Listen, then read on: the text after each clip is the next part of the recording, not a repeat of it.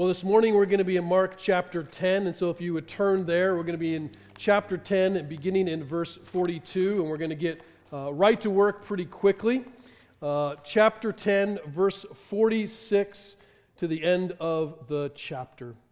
And Mark 10 says this, "And they came to Jericho, and as he was leaving Jericho with his disciples and a great crowd, Bartimaeus, a blind beggar, the son of Timaeus, was sitting by the roadside. And when he heard that it was Jesus of Nazareth, he began to cry out and say, 'Jesus, son of David, have mercy on me.' And many rebuked him, telling him to be silent. But he cried out all the more, 'Son of David, have mercy on me.' And Jesus stopped and said, 'Call him.' And they called the blind man, saying, 'Take heart, get up, he's calling you.' Throwing off his cloak, he sprang up, he came to Jesus, and Jesus said to him, 'What do you want me to do for you?' The blind man said to him, 'Rabbi, let me recover my sight.' And Jesus said to him, 'Go your way, your faith has made you well.' And immediately he recovered his sight and followed him on the way." Now, it's important to remember the Gospel of Mark was written in the summer of 64, like summer of 64. That's not 1964, that's 64, okay? And this was about 30-ish years after Jesus was crucified, after he'd risen from the dead. And at this time, this same year, in this summer, Rome had suffered a horrible, week-long fire. And it had burned about three-quarters of the city.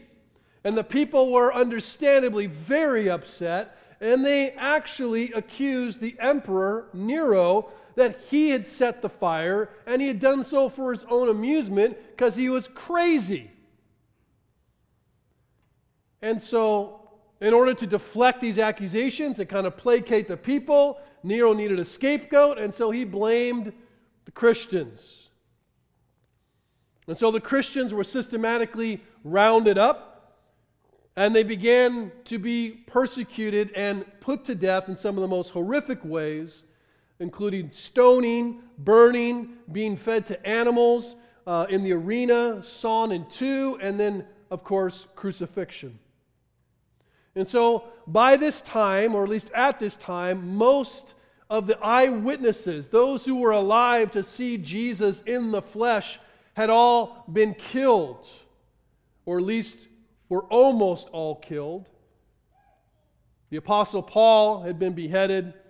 Peter, most likely at this point, had been crucified upside down. As apostles and disciples are being persecuted and killed, this is when the Holy Spirit inspires John Mark to write his gospel. And so, Mark, his portrayal of Jesus is very unique, but that could be said of all the Gospels. The Gospel of Matthew, Jesus is portrayed in one of my favorite ways as a Messiah who teaches. So most of the teachings in Matthew, Jesus is shown as a teacher for the most part in that Gospel. In the Gospel of Luke, Jesus is portrayed as the second Adam.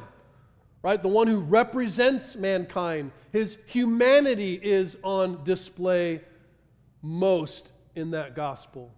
And then the Gospel of John, which is different than the other gospels.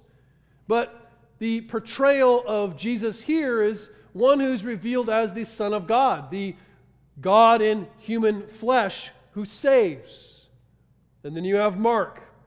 And Mark, for the most part, Jesus is portrayed as a king, but a different kind of king. A king who serves. A king who ultimately dies.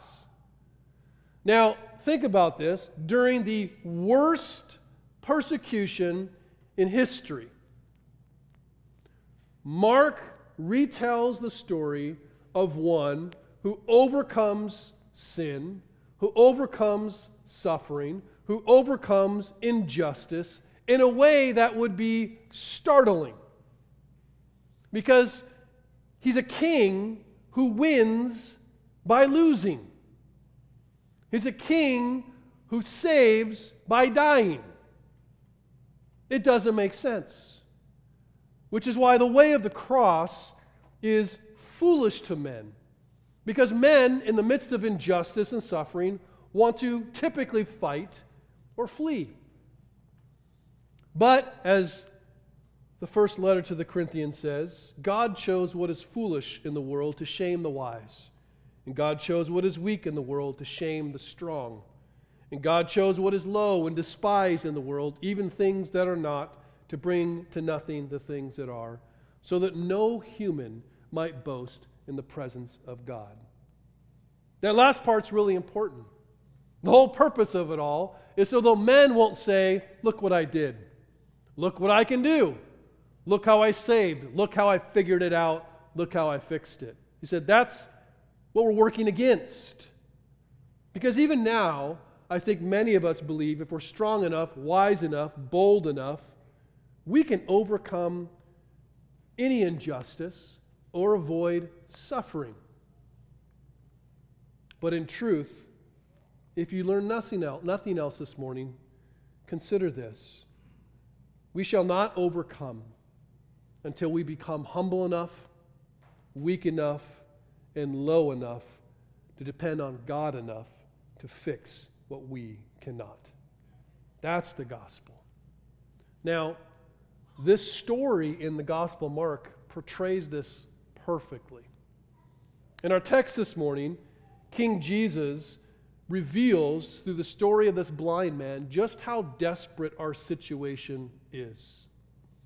Now, Jesus is about to walk the 15-mile stretch between Jericho and Jerusalem. He, along with many Jews, are on their way to Jerusalem to celebrate the annual Passover. This is the week, though, that Jesus will both celebrate the Passover and then be crucified at the end of. Now, ironically, in the time of Jesus, the road from Jerusalem to Jericho, or from Jericho to Jerusalem, was notorious for its danger, so much so that they actually called it the Way of Blood, because of all the blood that was shed by robbers that would attack different people on the road. So Jesus is literally traveling the way of blood on the way to his crucifixion. And as he's leaving the city of Jericho, he encounters a blind man on the side of the road, which would not have been very unusual, especially outside a very wealthy city like Jericho. What was unusual is that Jesus stops at all. Now, there's a great crowd accompanying Jesus along with his disciples. And soon, we know if you read Mark 11 or any of the Gospels after this particular story, we have the triumphal entry, right? This is the Palm Sunday sermon, the sermon typically preached right before Easter, because he's going to get on a donkey and this crowd that's accompanying him is going to turn into a celebratory crowd that is praising the king as he's walking into Jerusalem, walking along palm branches, people putting their coats down. It's a big triumphal moment. And so, in many ways, Jesus is leading his royal procession on the way to Jerusalem. And the crowds are literally expecting a coronation. But what is Jesus preparing for? His crucifixion. So he's thinking about all of this. There's a few things on Jesus' mind right now. As he's considering and thinking about, yes, he's the one who's going to tell his disciples to get the donkey. There's going to be this celebration. He's thinking about that. He's thinking about his disciples and all the things that are going to transpire as he gets arrested, and the way they disperse and the faith temptations and challenges that they have. He's thinking about his crucifixion. He's got plenty to think about. Enough for you to go, man, I can understand if Jesus is a little distracted, if he's a little busy with his own suffering. But you realize he's not too anxious or too busy to love someone who can do nothing for him.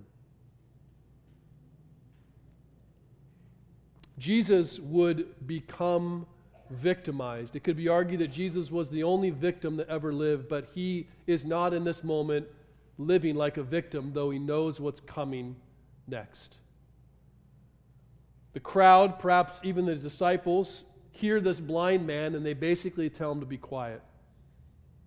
They, like the children that were coming to Jesus, they push him away like, shh, quiet, stop interrupting, stop bothering Jesus. But Jesus stops everyone. And it says a great crowd. Stops everyone for this one person, and he says, let him come to me. Most people would ignore this blind man because blind men and women or blind people were considered really unworthy, and they were considered that by most Middle Easterners because they thought that blindness was a result of some kind of sin that they had committed or someone in their family had committed, so it was like a punishment.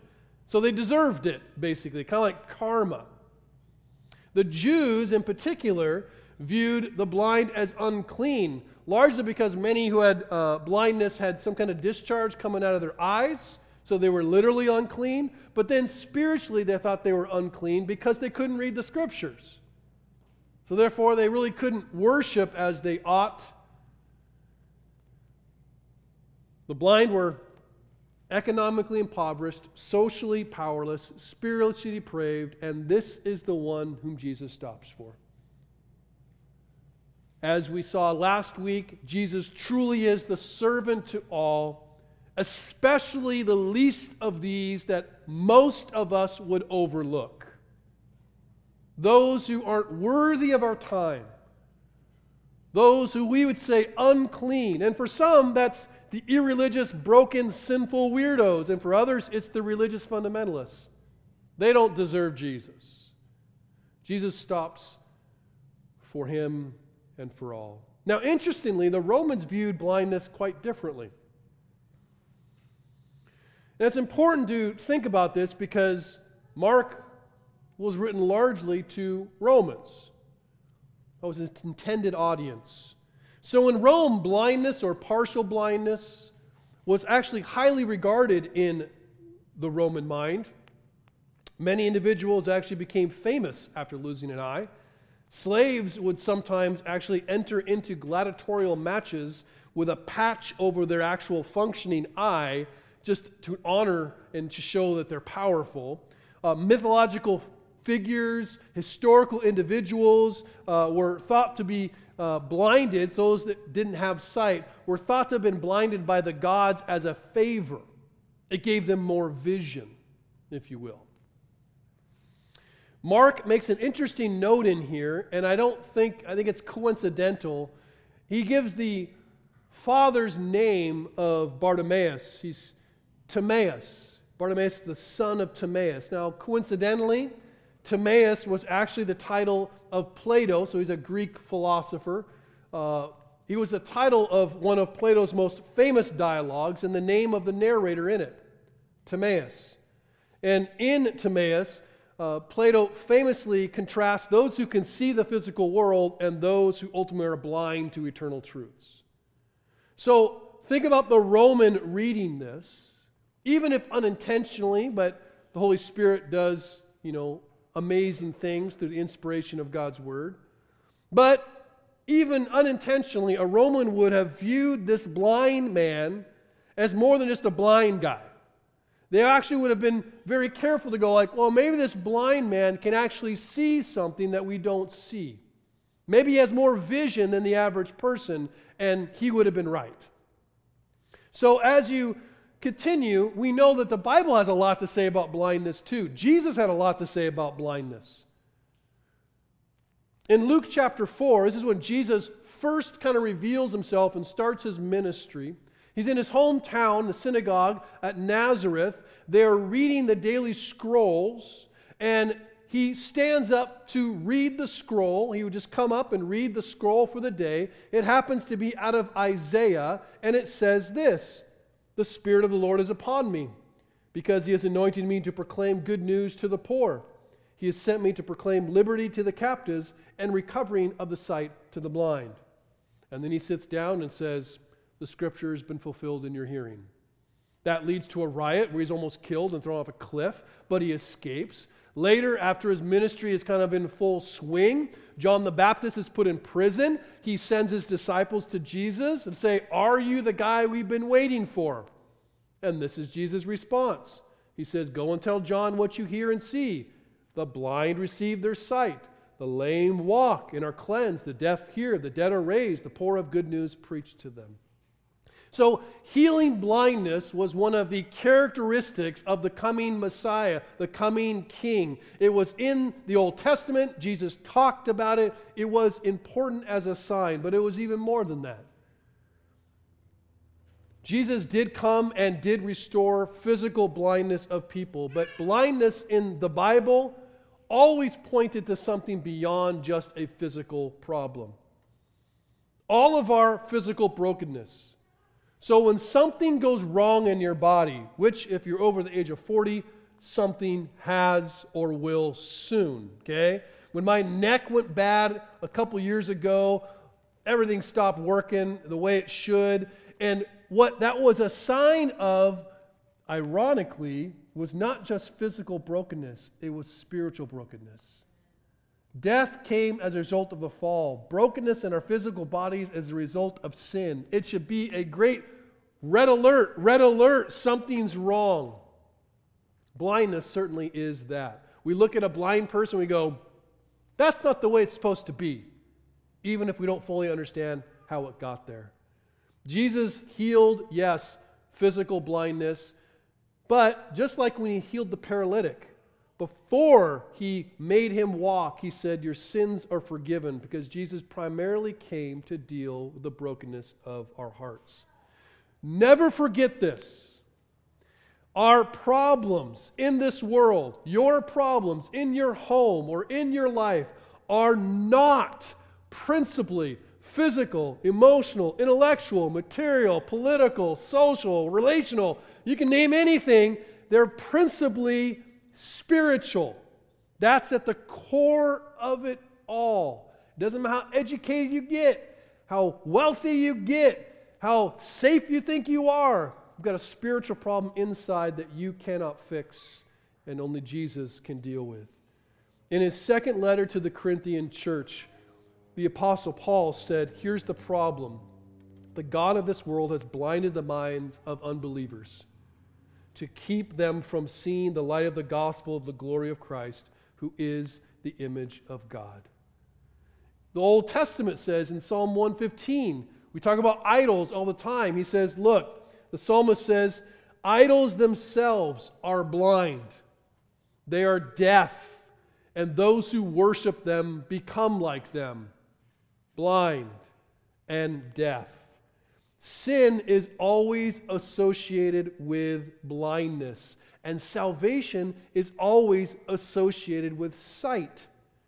We and the world, apart from Christ, are blind.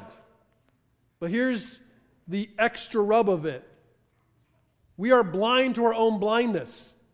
We're not just blind, we think we can see, which is even worse, okay? If you're blind and you think you can see, you are destined to fall into some kind of pit or go off some kind of cliff because you actually can't see. We are blind to our own blindness. You should know your flesh well. You should not trust yourself completely because we are blind to our own blindness. But it wasn't always that way. See, God did create a world where men could see. And what do I mean by that? I don't mean that it was just people who weren't blind. I mean, in a deeper way, they could see God. They could see God's authority.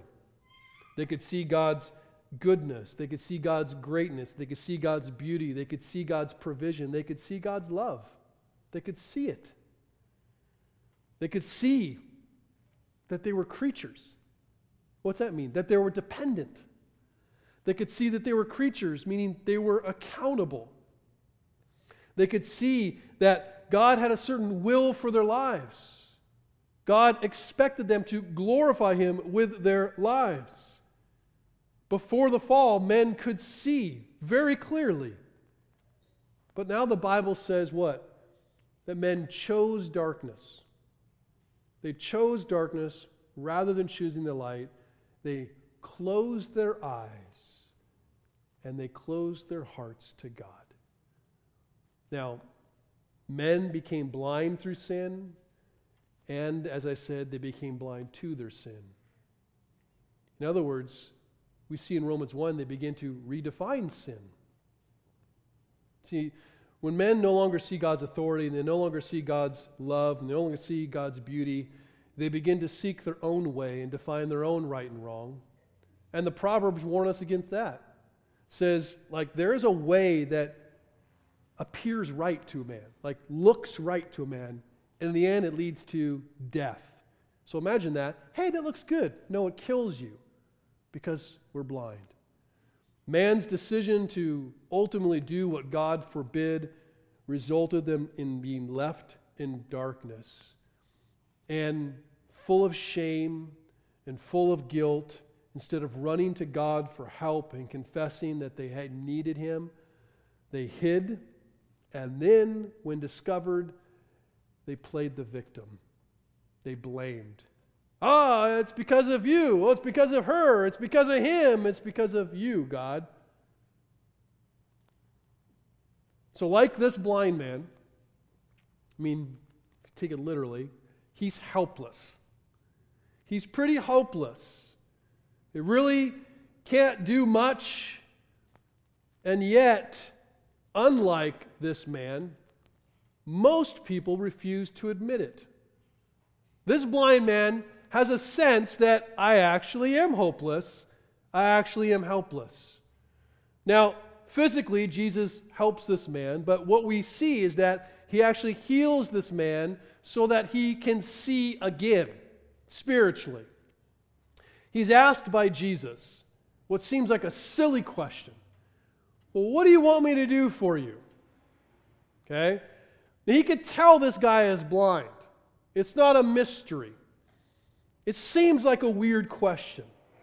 But it's not the first time Jesus has asked a similar type question. If you read the Gospel of John, you'll read in the very beginning of John 5, the story of a lame man who's sitting by a pool waiting for someone to put him in it because they believed that there was some magic that happened with an angel or something. They would be healed if they get in the pool. But no one's putting this guy in the pool. And he's been laying there for 38 years. At least he's been an invalid for 38 years. So who knows how he's been laying there. But he's been in this condition for 38 years. And Jesus walks up to him and he asks him this, "Do you want to be healed?" Now, if I'm the guy who's been laying there for 38 years, I'm thinking, I probably would give a sarcastic remark because that's the kind of person like, no, Jesus, I'm loving laying here in my own filth. It's fantastic, right? But it's an interesting question. Like, why would Jesus ask that? Isn't it obvious? Same with the blind man. Isn't it obvious what he wants? Well, Jesus certainly doesn't ask for himself. It's not like Jesus is like, I wonder what he needs, what he wants. I think he asks because this man might not know what he actually needs. And he wants to see, do you really know what your deepest need is? And he says, let me recover my sight. And Jesus says, your faith has made you well. And you're like, how is that faithful? That seems like just a good answer to the question. Well, before we get into that, we need to understand that this man is demonstrating some kind of faith. And interestingly, those who up to this point have claimed they could see are the ones that have rejected Jesus. The rich, the religious, even some of his disciples struggle to see exactly who Jesus is and what he had come to do. But you have this blind man, this obscure blind man, as one of the few people in the Gospel of Mark who see truly who Jesus is. Not with his eyes, obviously, but with his heart and confessed with his mouth. And so when we think about faith, I want you to think of it this way. Faith is the ability to rightly see who I am, to rightly see who God is, to rightly see how I am to respond and to live in light of both of those truths. It's interesting, Helen Keller, famous teacher ultimately, but famous for being blind and deaf and maybe even mute, I can't recall. But she famously wrote that the only thing worse than being blind is having sight with no vision. So this blind man has faith in that he doesn't have sight, but he clearly sees some important truths. And you go like, what is this faith he has? What's the content of his faith? We have to go backwards. What did he say up to that point? Well, the first thing he said is, I see that I am blind. What do I mean by that? Well, there comes a time in your life, if it hasn't already, that you realize you are helpless. You are powerless. You are, in some ways, hopeless to fix what needs fixing. You see that you have a problem that is too big for you to solve, too big for you to fix. You see that you are broken in a way that's just too devastating. You don't possess the wisdom or the strength to get better. Every time you try, every step you take, it's just painful. You just keep missing the mark. It reminds me of this. You are blind, right? You are walking around in the darkness, and you're just banging around because you can't see anything. It's like walking in a kid's room with Legos on the floor everywhere, dark, right? I've never done that. It's the most painful experience in the world. And no matter how much you try to avoid the Legos, you're going to hit them. You're like, ow, ow, ah. It's constant. That's what I mean when this man says, I see I'm blind. I can't get myself out of this. I can't find my way out. I can't get my way out. And what's the natural response to that? My youngest son, I love him. I gave a shout out to my little girl, so I'll give a shout out to him. One of the scariest things, and I was just like him as a little kid, is to get stuck in a dark room, right? It's the worst. And I've heard him before, like, go into the garage and the door just slams automatically. And he's like, oh no, by myself. And what does he do? Well, typically, what I didn't do either, you don't, like, just open the door and come in. You kind of, you cry out. Because you feel like you're in a situation, I can't, Dad! That's what I'm talking about. You're in a situation that is so dark that you're just crying out for Dad. And you know what that is? It's the beginning of faith, which is a heart of desperation. I'm desperate. I cannot get out of this. I am scared. So this guy cries out. He's just crying. Ah, Jesus. And then he says, not just I see I'm blind, I see you're the Son of God. I see the Son of David. The title of Son of David is a messianic title. It's really the title of the king. So he said, I see you are the king. I see you are the one who is promised to set all things right, to restore God's rule, and to fix everything that was broken because of sin. About this king, about the Messiah, Isaiah 35 describes a time when the eyes of the blind shall be opened, and the ears of the deaf unstopped, and the lame man will leap like a deer, and the tongue of the mute will sing for joy, right? That is a physical and yet a spiritual restoration that happens under the rule of the king. And so he sees, this is the king. I know you are the one who came to protect, who came to provide, who came to restore. And then what does he do? When Jesus says, all right, come up to me. When the king invites him close, he throws off his cloak. Big deal. Oh, huge deal. The cloak that this blind man has is more than likely the only possession he owns. It is representative of everything that has brought him security, everything that protects him, everything that gives him comfort as he sits on the roadside, he sits on this cloak. he in many ways is giving up everything that he could possibly depend upon in this life, the only thing he could depend upon in this life, and he's saying, I just want and need the King. That is a heart of surrender. Oftentimes we come to the King, we're like, well, I'll give you this part of my life, but I'm going to hold on to this because it makes me feel secure. Truly, when you have a heart of desperation and a heart of surrender, as Paul did, you look at everything you possibly have and go, that's just rubbish. It's nothing in comparison. The only one that I need is Jesus. Yet, he says something else as the content of his faith. I see I'm blind. I see you're the King. And he says, I see that I actually don't deserve your mercy. He cries for mercy twice. Grace is undeserved favor. Mercy is when you don't get what you deserve. But if you cry out for mercy, you recognize what you do. You recognize that you deserve punishment. You recognize that you receive judgment. You recognize that you are a rebel. See, we like to talk about sin these days. Well, I should say we don't. But when we do talk about sin, our favorite phrase to talk about is brokenness. I'm wounded. I'm broken. And that is true. There are three words in the Old Testament that talk about sin. Sin, transgression, iniquity. And each one has a different meaning to it. And one of those meanings is, yes, woundedness, brokenness, like an arm out of socket. It's weak. It can't do what it's supposed to do. Yes, sin has wounded you. But there's another part of sin, and that is rebellion. Rebellion, where you've said, I'm going to rule my own life.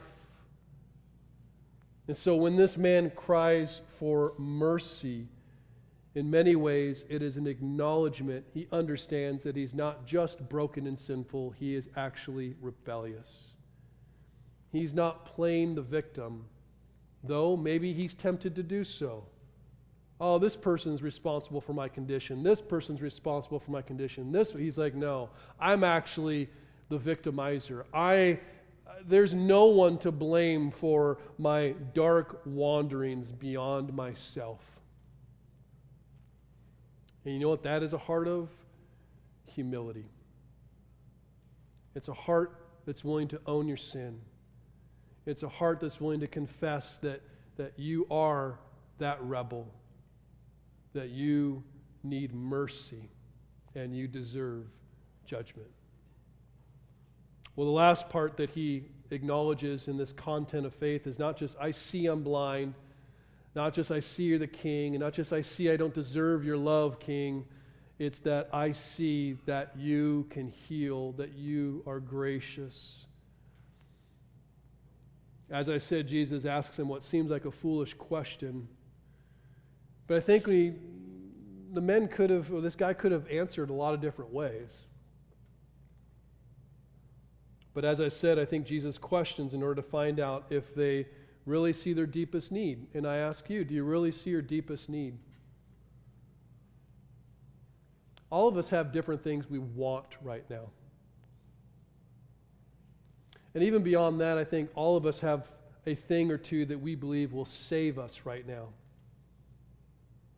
Whatever suffering, whatever difficulty you're facing, mental, physical, we all probably have something to go like, if I had X amount of money, this would be easier. If I had a different job, if I had a better relationship. I wonder sometimes if Jesus came and asked us, well, how can I help you? What we would ask for. I think most of us would ask for the wrong thing. What do we truly believe saves us? Is it more money? In this case, for this guy, he could ask for money. He could ask for food. He could ask for clothing. He needs all those things. But he understands his deepest need and that Jesus is the only one that can actually fix it. This is a heart filled with hope. So you got a faith, the content of which, about what is faith? Well, it's a heart of desperation. It's a heart of surrender. It's a heart of humility. And it's a heart of hope. Wait, that's not doing anything. I know. That's the heart of the gospel. It's coming to understand certain things about yourself and receiving certain things about God. Yes, this man wants his eyes open, but even a Roman would read this and go, this guy's talking about more than blindness. See, beyond the physical, for all of us, there is a desire to know and a desire to understand and a desire to see what life is really all about. Because at some point, we hit our Ecclesiastes moment where it's like, it's all meaningless. We cry for meaning. We cry for connection. We cry for hope. Spiritually, I think everyone wants to be set free. And they seek all kinds of things to try and make that happen. We need to stop pretending as if we can find our way through the darkness. We need to renounce our independence and recognize that we are fully dependent on God, and it's only through Him that we'll be fully known. Faith is quite simple. It's beliefs about yourself and beliefs about Jesus. Now in Matthew, it's interesting. Jesus doesn't just speak. He actually touches the man, which I think is beautiful. And if nothing else, it says God's word, Jesus' word, and Jesus' touch have the same power. But more than that, we see that Jesus doesn't just save from a distance. He doesn't send his best representatives to do the dirty work. He actually enters into our world as the Son of God and heals our deepest wounds. But he does things in a way that surprise us. You see, the blind were so marginalized largely because the uncleanness and particularly the discharge that came from their eyes. So like he was the last guy that people thought, he would help. They're expecting Jesus nothing doesn't distract you. Let's go. Let's establish your kingdom, because they misunderstood how actually Christ establishes his kingdom. In this case, he reaches down, stops everyone, says, this is more important than that. This is more important than the triumphal entry that's going to happen, which is really quite meaningless in many ways, though it's a fulfillment of messianic stuff. You guys remember the football verse, John 3:16? For God so loved the world. Well, prior to that conversation or that verse is a discussion with a guy named Nicodemus. He's a Pharisee. And he's really confused about Jesus. He eventually believes in Jesus. And he's the one that Jesus says, a man must be born again. He's like, born again? But Jesus actually said, a man must be born again if he's going to see the kingdom of God. See, we think that, these crowds believe that he's going to establish this kingdom. And that's not how he establishes it all. You have to be born again to even see and enter the kingdom of God. He's establishing a entirely different kind of kingdom. But in doing so, he's reminding us this. A blind man cannot make himself see any more than a man can rebirth himself, right? We're talking about what only Jesus can do. We're talking about what only Jesus can accomplish. Now, Jesus saves those who are blind. He helps them to see, and in doing so, he warns everyone who thinks they can see. And the truth is, when Jesus saves a person, when he takes that heart that is a rock and rips it out and puts a heart of flesh in there, when he opens their eyes to see, it's just like that. It's like when a blind man receives sight and they have never seen before in their life. What joy! Do you remember joy? Do you remember joy? We're joyful about, big things built for God's kingdom. How about a soul entering God's kingdom? There is rejoicing in heaven by angels when someone is saved. When someone sees. Have you seen those videos, which I'm sure you have on Facebook, of the people who are colorblind and they get the glasses for the first time? I saw one of these, made me bawl like a baby. It was an old man. I'd like to define what that is, okay? It's an old man. So I'm guessing he was maybe late 60s. He's older. He had not seen color his whole life. So he's given this gift. So they have these glasses now. I don't even understand color blindness exactly. Maybe you do, but they can't see colors, or they see weird colors, whatever. They don't see normal. There you go. They don't have good sight. Gives them this gift, and they open. It looks like sunglasses. And the guy puts them on, and you see him just like shake. And he starts weeping. And he's just looking around. He can't believe it. And they have like different colored balloons around because he's never seen real colors. And he's pointing, and then he gets up and he starts shaking. And he's like a little kid. He's like clapping like this. Like it looked like he was 5 years old. Full of joy. Remember that? Can you imagine Bartimaeus, how he felt? And that's not just a picture of physical healing, that's a picture of spiritual healing. Because when you finally can see, you've been given a new heart and a new mind and new eyes, and you understand you have a new identity that can never be taken away. And a new loyalty means you don't have to figure out life on your own. You can be directed by a Father who loves you, and a new destiny to be with Him no matter if your life gets taken away by death or not. So much joy. And it's immediate. Bartimaeus says, he saw immediately. And what did he do next? He followed immediately.